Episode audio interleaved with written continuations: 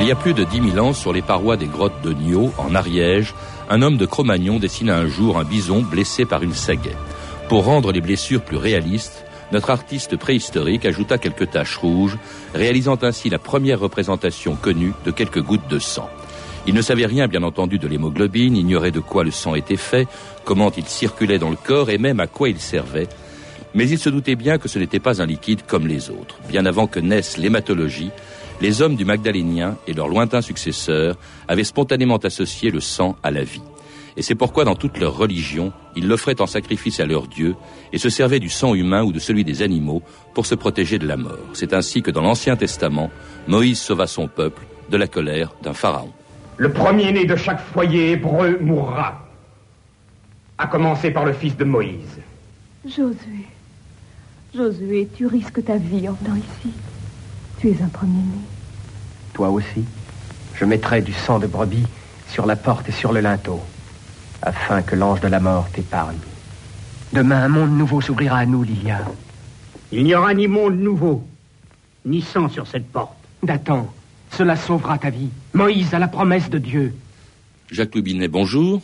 Bonjour. Alors, vous avez été chef du service d'hématologie à la Pitié-Salpêtrière et vous venez de publier chez Gallimard Découverte un livre passionnant, Le sang et les hommes. Alors les hommes qui ont toujours donné au sang une telle importance qu'il est présent dans toute leur religion, ça a toujours été un, un, liquide sacré alors que pendant des siècles on ignorait finalement de quoi il était fait, de comment est-ce qu'il circulait dans le corps, on ne savait rien du sang pratiquement. Non, on ne savait rien, mais on en avait à la fois peur, on était fasciné. D'où ce que vous avez dit tout à l'heure, c'est le symbole de la vie, mais aussi le symbole de la mort. Mmh. C'est très compliqué d'étudier ces symboles, et je ne sais pas tout à fait mon métier. Pour reprendre l'exemple de Nio, j'avais été voir le spécialiste de l'époque, qui malheureusement n'est plus là, qui s'appelle Monsieur Leroy-Gourand, et je lui avais demandé. L'idée était de Jean Bernard, il avait dit, il y a des grottes, il y a un peu de sang, parce qu'il faut faire attention, le rouge qu'on voit sur les grottes n'est pas toujours du sang. C'est, il, il, il, dessinait, il peignait en rouge et en noir. Alors euh, bon, c'est un moyen obligé. Et en réalité, je crois que c'est très subtil. Il y a une sorte d'alphabet de la préhistoire avec euh, des caractères masculins et des caractères féminins. Eh bien, le sang est à la fois les deux, plutôt la blessure. Quand je dis le sang, c'est une erreur. C'est la blessure, c'est à la fois la sagaie qui pique et le corps de l'animal qui est blessé. Donc vous voyez déjà une formidable ambiguïté qui va persister et peut-être qui n'a pas totalement disparu. Et, et, la peur aussi dans votre livre, vous dites que Georges Bataille pensait que ce dessin de sang sur les grottes de Nio était destiné à conjurer justement la peur qu'inspirait le sang à ces hommes du Magdalénien. Oui, c'est un très beau texte de Bataille où euh, justement il montre que devant la peur, eh bien l'homme ne ferme pas les yeux et une manière de la conjurer, c'est peut-être de peindre ou de dessiner. C'est compliqué parce qu'on ne sait pas vraiment s'il s'agissait du sang, mais ça n'a aucune importance. C'est un mythe et c'est l'interprétation par un grand écrivain de Smith. Euh, bien après d'ailleurs euh, grottes de Nio, je crois qu'on a cru pendant des siècles aussi que le sang venait du foie. Hein. C'est une théorie de Galien au deuxième siècle, qui était un médecin euh, grec mais qui vivait à Rome et qui disait bah, ça vient du foie. On connaissait rien et pendant des siècles on a cru que c'était ça, euh, Jacques Le. C'était très difficile d'étudier le sang puisque la grande médecine a été la médecine hippocratique pour caricaturer. C'était c'est tout est né autour d'Hippocrate. Et Hippocrate, on n'ouvrait pas le corps tout était théorie, de telle sorte que tout était créé par les saisons, par l'équilibre des humeurs. Parmi ces humeurs, il y avait un, ou pour pas dire plusieurs sangs. La bonne santé était définie par l'équilibre entre tous ces sangs. Alors, très vite, on a saigné. C'est-à-dire qu'on a enlevé du sang sans très bien savoir pourquoi. Mmh. Mais il n'y avait aucune raison qui sache exactement ce que c'était, puisque si vous voulez, on n'avait pas du tout d'approche ni anatomique ni physiologique et que l'analyse venait d'ailleurs. Alors on ne savait pas ce que c'était, Jacques Lubinet, mais enfin on en parle souvent, il est présent dans, dans toutes les religions, et puis dans toutes les religions aussi, on offre du sang aux dieux en sacrifice. La revue de texte de Stéphanie Duncan. Oui, depuis toujours, le sang fascine et effraie, donc symbolisant à la fois la vie et la mort, et c'est sans doute pour ça qu'il intervient dans de nombreux rites religieux, notamment par les sacrifices. Au 8e siècle avant notre ère, par exemple, Mésopotamie, le sang du sacrifice a une puissance divinatoire. Ils égorgèrent dans leur assemblée Oué, un dieu qui avait de l'esprit. À sa chair et à son sang, Nintou mélangea de l'argile. De la chair du dieu, il y eut un esprit. Vivant, il révéla l'homme par ce signe.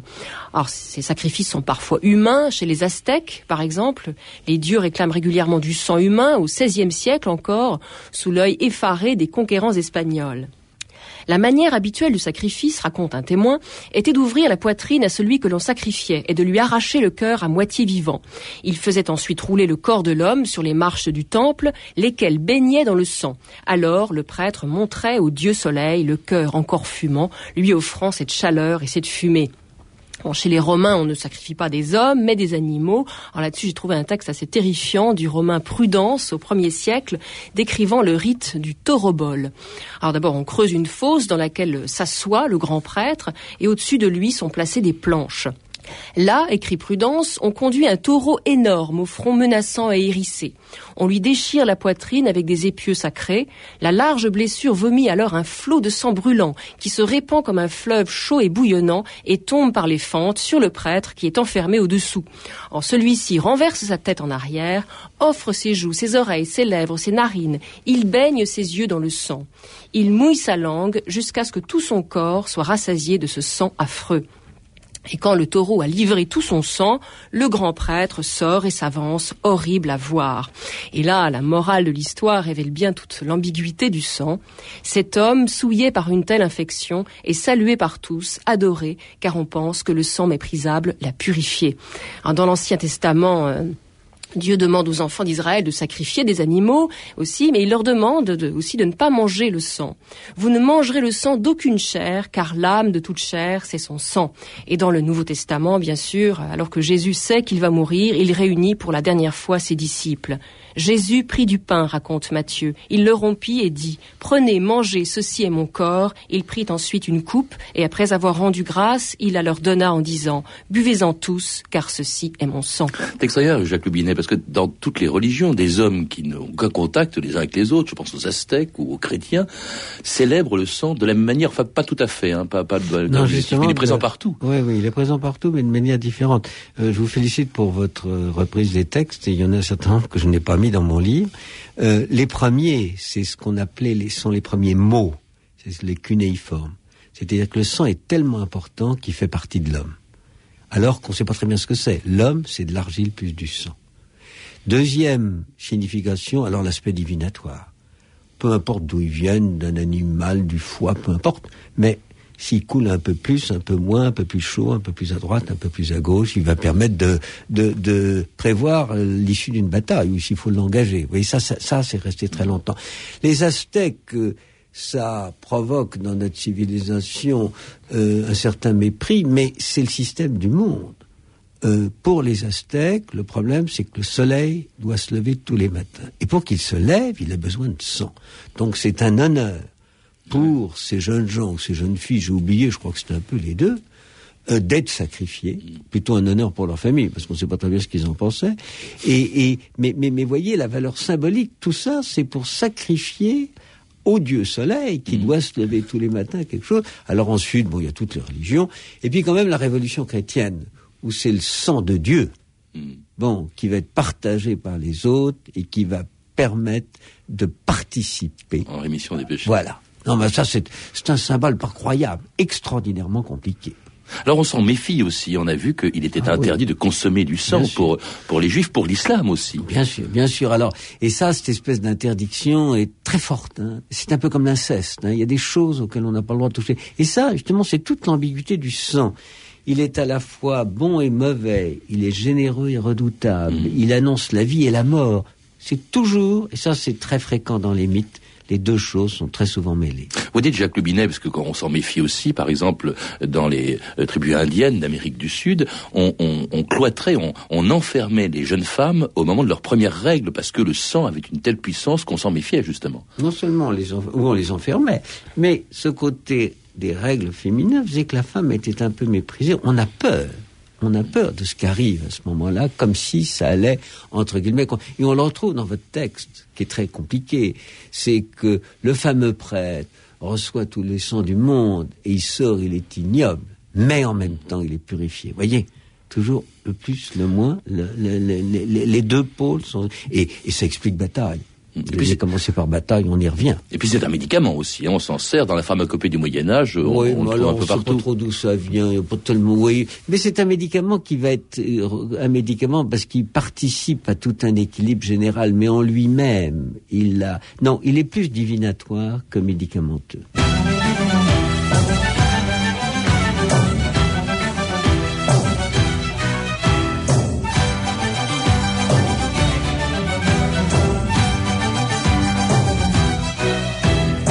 Donne la femme qui t'aime, donne la terre, donne la sève, donne la vague, donne la pierre, donne le sang et la chair. Donne la femme qui t'aime, donne la peine, donne les chaînes, donne ta vie, donne les rênes, donne le sang et la chair. Donne, donne les nombres, donne les clairs, donne les sombres. Donne, donne ton ombre, donne le sang et la chair. Donne, donne la vigne, donne la paix, donne la guerre. Donne, donne la prière, donne le sang et la chair.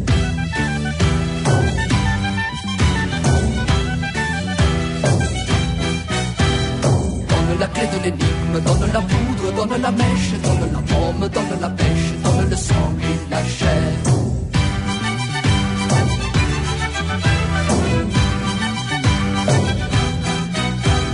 Donne, donne les hontes, donne tes peurs, donne des heures. Donne, donne la terre, donne ton sang et ta chair.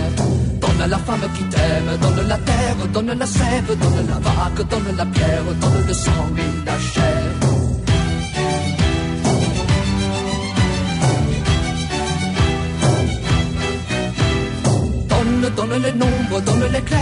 Donne sombres. Donne, donne ton ombre, donne ton sang et ta chair. Donne, donne les hontes, donne tes peurs, donne tes heures. Donne, donne la terre, donne ton sang et ta chair. Donne la femme qui t'aime, donne la terre, donne la sève, donne la vague, donne la pierre, donne le sang et la chair. Donne la femme qui t'aime, donne la peine, donne les chaînes, donne ta vie, donne les rênes, donne le sang et la chair. Donne, donne les nombres, donne les clairs, donne les sombres. Donne, donne ton ombre, donne le sang et la chair.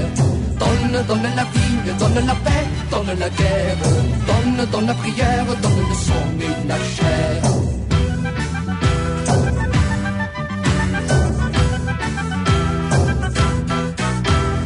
Donne la clé de l'énigme, donne la poudre, donne la mèche, donne la pomme, donne la pêche, donne le sang et la chair. Donne, donne les hontes, donne tes peurs, donne tes sœurs.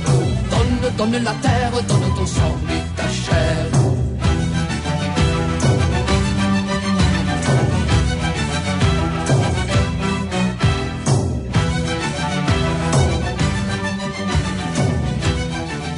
Vous écoutez France Inter, 2000 ans d'histoire. Aujourd'hui, l'histoire du sang. Et c'était le sang et la chair de Angelo Parangelo. Brandoir dit alors le sang, on en parle depuis toujours, euh, Jacques Rubinet, mais on n'a pas su pendant longtemps comment, euh, de quoi il était fait, comment il circulait dans le corps jusqu'à la date de naissance de l'hématologie, la science du sang au XVIIe siècle, à l'époque où à Amsterdam, Rembrandt peignait une de ses célèbres leçons d'anatomie. Mesdames et messieurs, le professeur Nicolas John.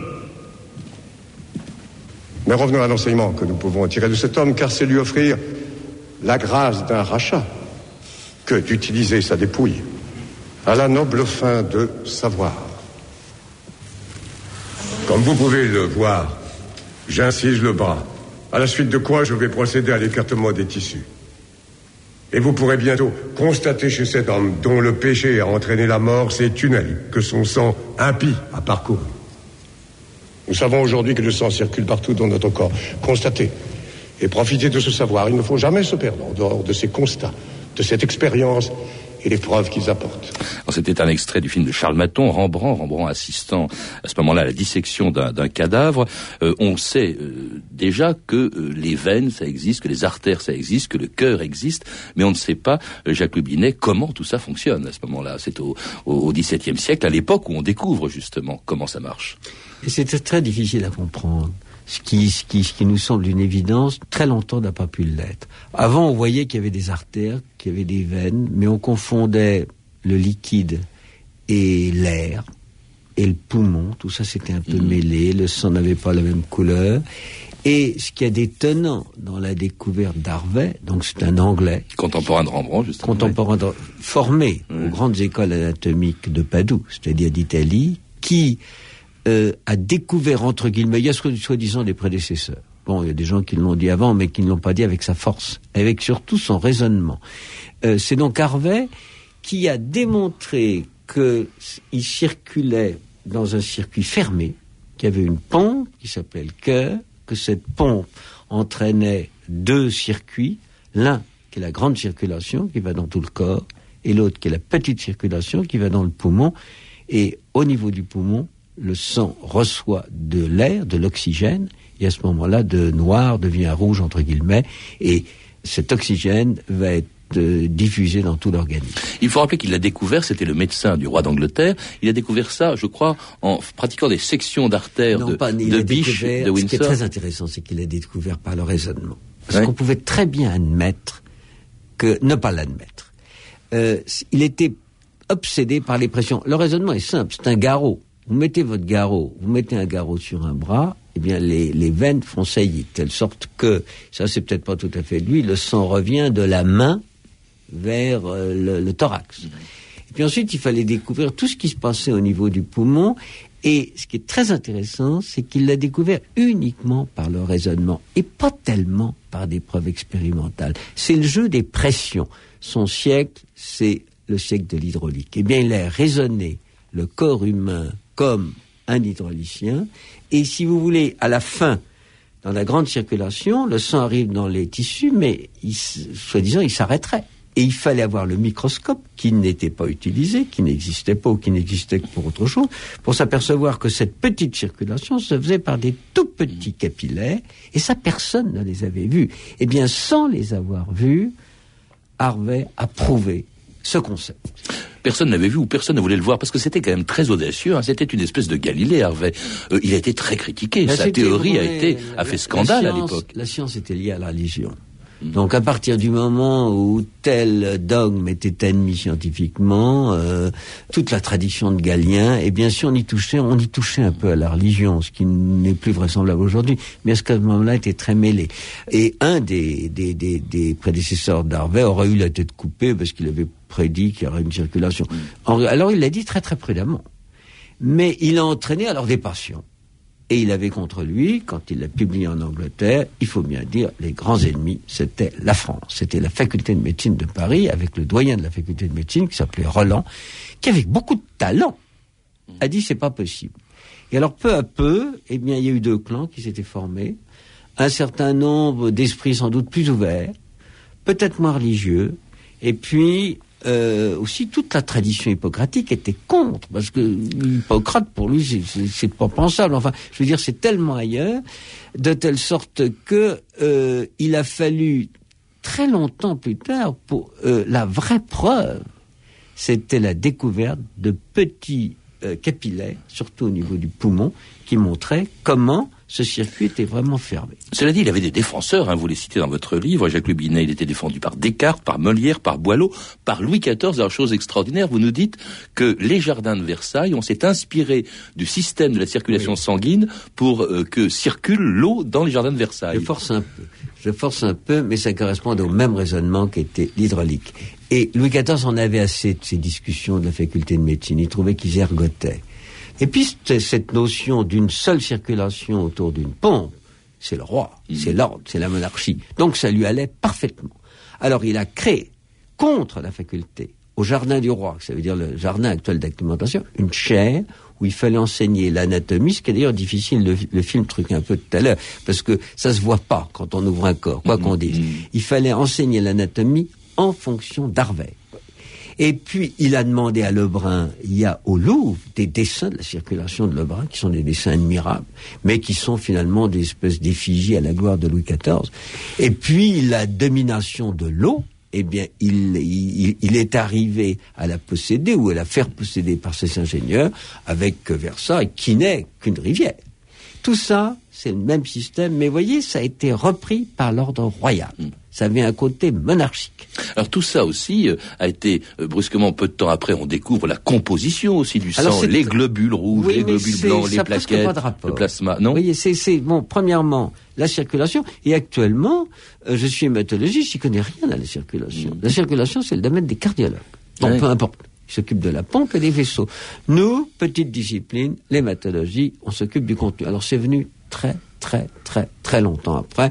On a vu vaguement, il y a, au microscope, ils ont vu des trucs qu'ils appelaient les corpuscules, mais c'était un amusement. C'était des globules rouges. Alors on appelait pas ça des globules, on appelait ça des corpuscules.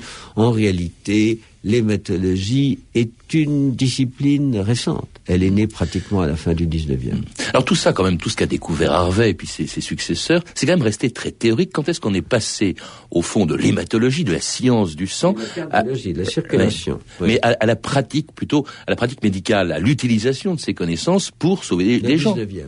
Au 19e. Le 19e, où à ce moment-là, il y avait une pompe qui était le cœur, et bien on a raisonné, qu'est-ce qui rend cette pompe malade et l'autopsie, quelque chose de tout à fait différent. La pompe marche mal, le sujet meurt, on l'autopsie, on voit que les valves, que le muscle est abîmé. Ou bien les vaisseaux qui sont bouchés, qui sont thrombosés. Mais ce qui est étonnant, c'est que si on part de la théorie d'Harvey, rien n'a changé, si vous voulez, mmh. c'est la ligne droite pour la circulation. Alors le contenu est beaucoup plus différent. Dans le sang, si vous voulez, on en parle maintenant, il y a trois types de cellules les globules rouges, les globules blancs et les plaquettes. Je caricature et je vais très vite. Les globules rouges sont des cellules qui transportent l'oxygène, donc sont elles qui diffusent dans tous les organes euh, l'oxygène, c'est-à-dire la respiration. Les globules blancs, en gros, sont des cellules beaucoup moins nombreuses qui sont là pour lutter contre les agents extérieurs, les microbes et toute l'immunité. Et les plaquettes, la véritable découverte des plaquettes a presque 100 ans, c'est ridicule, c'est mhm. tout récent. Parce que ça ne se voyait pas. C'était tout petit. Alors on appelait ça les poussières du sang. Eh bien, elles interviennent dans dans le, dans c'est-à-dire le, le euh, quand vous vous blessez, la plaie se referme, si elle n'est pas très importante, se forme un caillot. Eh bien, le premier acteur de, de, la formation de ce caillot, ce sont les premiers acteurs, sont les plaquettes. Alors, quand est-ce qu'on, justement, je, je, reviens à ma question, Jacques Binet, on, on applique pour la médecine les découvertes faites sur le sang. Euh, c'est notamment la transfusion sanguine. C'est par là que ça Alors là, oui, euh, non, il y a eu beaucoup, beaucoup. Tout ça, c'est le siècle qu'on vient de vivre. Bon, à ce moment-là, on voit les maladies des globules rouges, les maladies des globules blancs, les maladies du plaquette. On découvre des nouvelles maladies qu'on commence à traiter. Et puis, une découverte qui a fantasmé, qu'est la transfusion sanguine. Hmm. Alors, euh, au début, d'ailleurs, il paraît qu'on faisait ça avec des animaux. Oui, enfin, on oui, du sang il y a des légendes. sous Louis XIV, on a transfusé une chèvre, un pauvre type qui était fou, qui est resté fou et qui est pas mort, ce qui est tout à fait bizarre. Il a dû mourir, mais on n'a pas dû s'en apercevoir tout de suite. Enfin, ça se fait partie des gens. C'était très rapidement interdit. En réalité, bon, la transfusion, faut la reprendre par l'autre bout faut la reprendre par le drame du sida, puisque nous sommes en 2000. On y reviendra quand même, parce que je voudrais qu'on respecte la chronologie. Vous, vous dites au fond qu'elle apparaît vraiment en 14-18 et qu'au début on faisait de la, de la, transfusion de bras à bras. Bien sûr, parce qu'on savait pas comment. Il fallait que le sang reste fluide. Alors qu'est-ce qu'il faut faire pour le, pour le laisser fluide? Il fallait trouver des produits qu'on avait peu. Il fallait aussi être sûr que votre sang soit compatible avec le mien. Mhm. Bon, donc il fallait la découverte des groupes sanguins. Les premiers groupes sanguins ont été découverts au début du siècle, mais c'était ce qu'on appelle le système ABO. Par contre, un autre système qui est très important et qui intervient au bout de plusieurs transfusions, qu'on appelle le système Rhesus, n'a été découvert que par la guerre de 40. Et c'est horrible à dire, mais la transfusion a profité des guerres. Oui, la, la, les premières grandes transfusions, c'est 14-18, vous oui, rappelez alors, extraordinairement modeste. Hein, C'était de bras à bras, on savait pas trop trop ce qu'on faisait. Et puis, dans la guerre de, pendant la guerre de 40, la, le groupe Régis a été découvert en Angleterre et c'était une grande supériorité des Alliés par rapport aux Allemands. On a appris vraiment à transfuser correctement ou plutôt efficacement. Et on, avait créé déjà en 23, je le rappelle, à l'hôpital Saint-Antoine, le premier centre de transfusion sanguine, et puis 70 ans avant un scandale qui allait provoquer une émotion considérable en France, France Inter, Hélène Cardin, le 20 octobre 1991 les dirigeants du Centre national de transfusion sanguine savaient qu'ils écoulaient des stocks contaminés à 100% par le virus du sida. Le résultat de cette affaire est terrifiant. 1500 hémophiles contaminés, plus de 200 d'entre eux sont aujourd'hui décédés. C'est un drame épouvantable pour euh, ces familles qui perdent l'être qu'ils aiment après avoir fait confiance.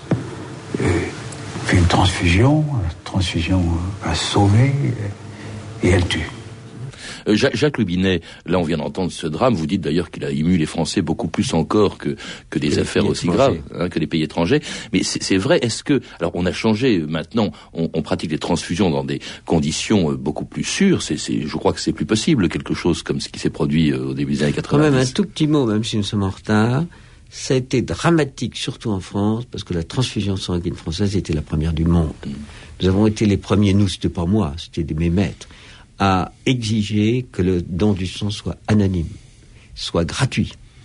Et en plus, la transfusion sanguine était française, était techniquement très très très très très évoluée. euh, les groupes sanguins sont très français comme découverte, les facteurs de l'hémostase, tout ça, tout ça vient de la transfusion. Alors c'était le drame qui est maintenant, entre guillemets, maîtrisé, mais que, malheureusement, les morts, on ne peut pas les ressusciter. Alors actuellement, et ça je crois que c'est un message absolument à faire passer, c'est grâce à toutes les précautions qui sont prises, il y a pratiquement, il n'y a jamais, en médecine, il y a toujours un risque. Ça, c'est, vous voyez, le, le, le réflexe de prudence, il faut, il y a toujours un risque. Mais le risque est pratiquement mineur. Une transfusion, il y a moins de risque que vous ayez un accident que tout à l'heure en traversant euh, le studio, en, en, allant chercher votre voiture ou le métro.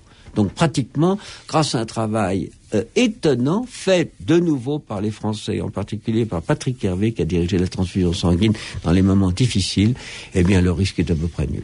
Et on redécouvre en tout cas et on comprend que le sang c'est la vie, mais ça l'homme du Magdalénien l'avait déjà découvert bien avant nous. Merci Jacques Lubinet de nous avoir rappelé donc brièvement cette histoire du, du sang que l'on retrouve dans un petit livre passionnant que vous avez publié chez Gallimard Découverte, Le sang et les hommes. Vous avez pu entendre des extraits euh, des films suivants, Les Dix Commandements de Cécile Bédemille et puis Rembrandt de Charles Maton. Vous pouvez retrouver ces renseignements en contactant le service des relations avec les auditeurs au 0892 68 10 33 34 centimes d'euros la minute ou nous contacter sur franceinter.com. C'était 2000 ans d'histoire. Merci à Gaëtan Colli, à Anne Weinfeld, Virginie Bloch-Lenné, à Claire Tesser, à la revue de texte de Stéphanie Duncan et à la réalisatrice Anne Kobilac. C'était une émission de Patrice Gélinet.